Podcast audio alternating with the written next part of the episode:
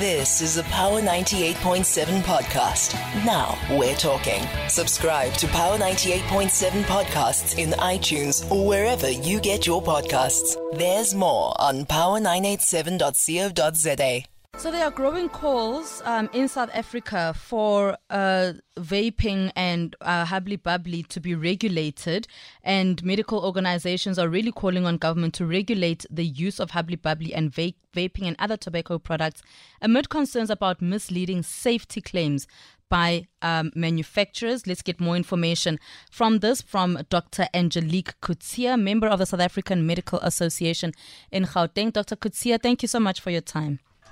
Thank you for asking, and a good afternoon to all your members out there and listeners. What is this misleading information, um, safety claims rather, that is being put out there by manufacturers regarding vaping, hubbly bubbly, etc.? So, one of the biggest um, myths that is out there is the fact that the smoking goes through water, and that um, if you use the water, uh, um, water will then eliminate the toxins. And this is definitely not true. And it is also not less addictive than cigarette smoking. It is just as addictive. And um, the, the water cannot eliminate the toxins, and those toxins will, will go to your lung can affect the lung, can affect the bladder, it can give you oral cancer or mouth cancer.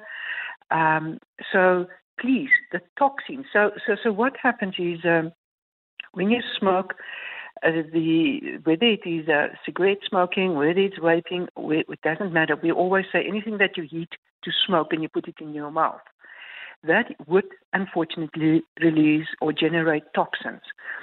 And some of these toxins are really bad for your health. We know that there's a direct link between um, smoking, again, whether it's vaping, whether it's um, hookah pipes, whether it's cigarettes, and cardiovascular diseases. There's a there's a direct link with with, with stroke.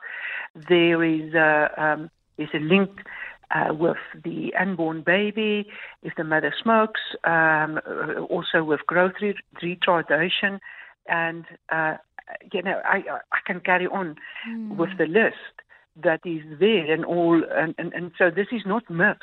This is the truth. So there's no way that the tobacco company can tell you that this is better to use vaping or it's better to use a hookah pipe.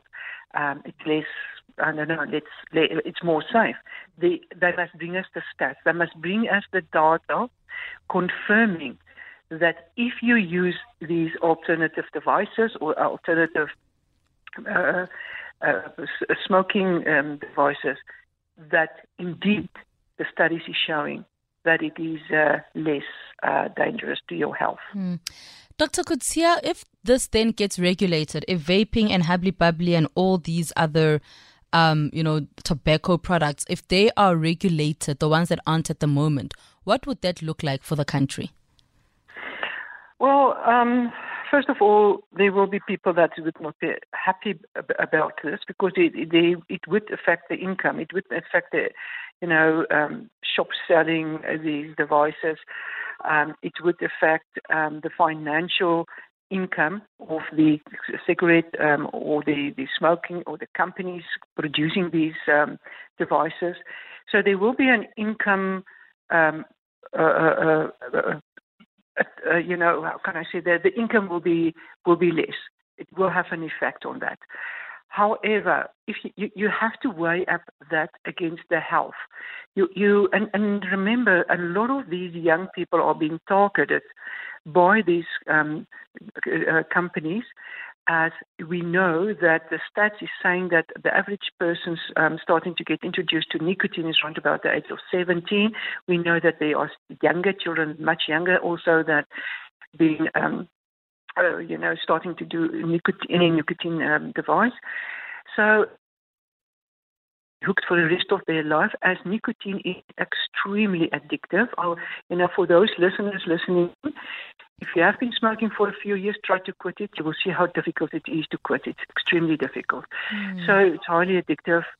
um, that brings me to another point, and the point is, if we also would like to put to bring in reg, uh, regulations around this from the government's deport, uh, uh, point of view, should make sure that there are, um, if you want, you know, uh, programs in place to help you uh, to get rid of your addiction on nicotine. Mm. So we cannot just bring in a regulation and expect people just to, to, to drop their smoking habits without also giving them something to help and assist them with their addiction. So, mm. you know, we saw it during COVID when everyone was told you cannot smoke anymore.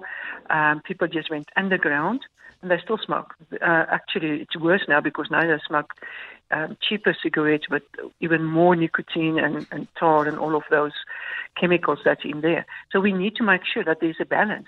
And we also need to make sure that there's awareness out there.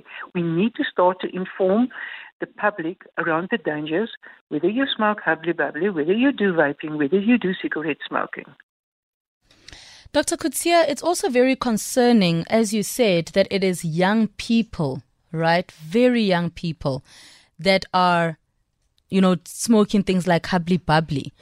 How can parents try and wean them off if they even know that their children are vaping and stuff like that? So this is very difficult because young children normally doesn't listen to their parents. So you would, and, and, this is coming back to the point that I've made. There must be um, programs put in place where you know, like something like the AA, where you sit and you discuss your addictions, so that people can start to listen to other people's stories, um, to see how they handled it, what did other parents did, um, did, how did they get their children off this. But for a starter, do not give your children any money to go and buy these type of things. You know, um, try to sit with them and, and, and, and try to explain the dangers. You know, by sharing your hookah pipe, you are actually um, also, you know, you could very, very easily get um, TB, mm. hepatitis, herpes. Remember, we always say herpes is for life. So once if you get herpes because of sharing a hookah pipe, mm. it's there for the rest of your life. It will not go away. Doesn't matter how many times you try to treat it. Mm. Um, so we need to look at all of this, and, and parents must be aware. Do not walk into your the room and the child says yes, but it's going through water. You know, there's no toxins in. That is not true.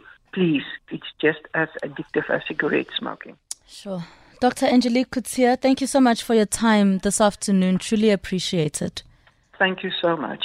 Dr. Angelique Coetzee. She is a member of the South African Medical Association in Gauteng, speaking to us about the dangers of vaping and hubbly bubbly as the calls for these products um, to be regulated intensify.